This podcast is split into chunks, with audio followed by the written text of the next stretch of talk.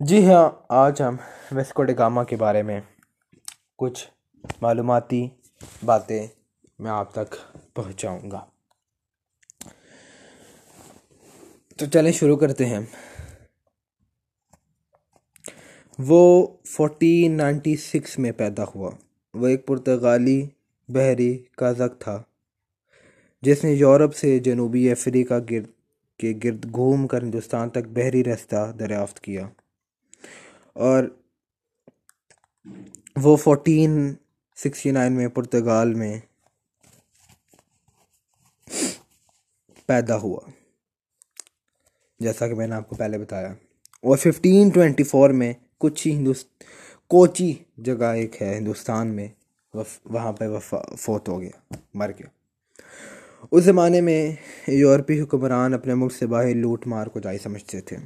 وہ بیس مئی فورٹین نائنٹی ایٹ کو ہندوستان پہنچا تھا۔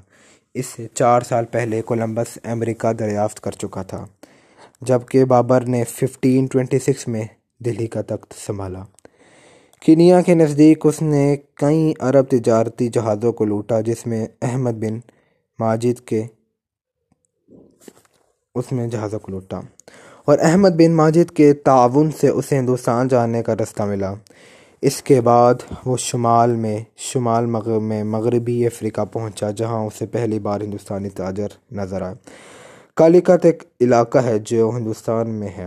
وہاں کے حکمران نے ویسکو ڈے گاما کی آؤ بگت کی۔ لیکن درباری یہ دیکھ کر بڑے حیران ہوئے کہ اس نے راجہ کو تحفے میں کوئی خاص چیز نہیں دی۔ اور نہ سونا چاندی دیا۔ راجہ سے اس کی مذاکرات ناکام رہے۔ ویسکو ڈے گاما نے اجازت مانگی کہ جو سامان وہ بیچ نہیں سکتا ہے، اس کی رکھوالی کے لیے وہ یہاں اپنی کوئی آدمی چھوڑ جائے گا۔ لیکن راجہ نہ مانا، بلکہ راجہ نے مطالبہ کیا کہ دوسرے تاجروں کی طرح وہ بھی کسٹم ڈیوٹی ادا کرے، جو عام طور پر سونے کی شکل میں ہوتی ہے۔ جاتے وقت ویسکو ڈے اپنے ساتھ چند ہندوستانی سپاہی اور سولہ ماہی گیروں کو زبردستی لے گیا۔ وہ ہندوستان سے لے کر یورپ گیا، اس پر منافع اور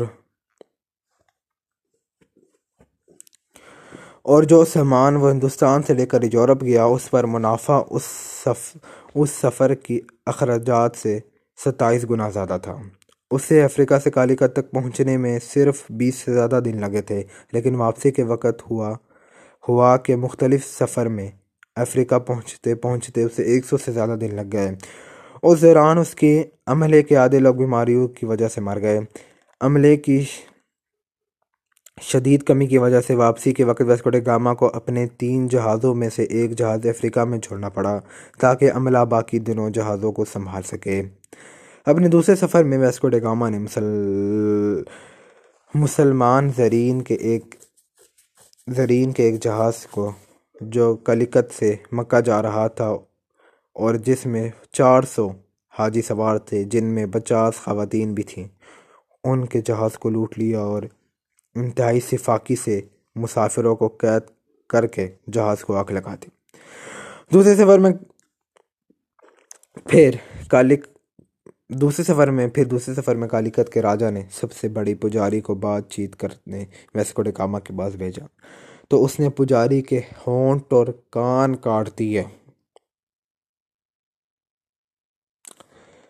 اور ففٹین زیرو ٹو میں اپنے دوسرے سفر میں ویسکو ڈکاما نے کالیکت کے نزدیک بیس ہندوستانی تجارتی جہازوں کو لوٹ لیا اور ان کے عملے کو ذبح کر دیا۔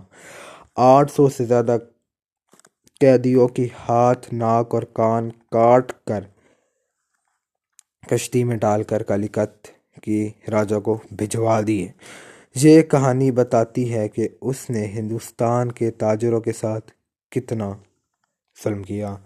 تو یہ تھی ویسکو ڈگاما کی چھوٹی سی ڈاکیومنٹری۔ اگر آپ کو پسند آئی ہے تو اس کو زیادہ سے زیادہ دوسرے دوستوں تک شیئر کریں۔ شکریہ۔ تب تک کے لیے۔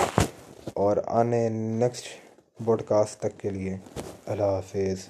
اپنا دھیان رکھیے گا اور اسٹے ہوم اسٹے سے۔ چلیں۔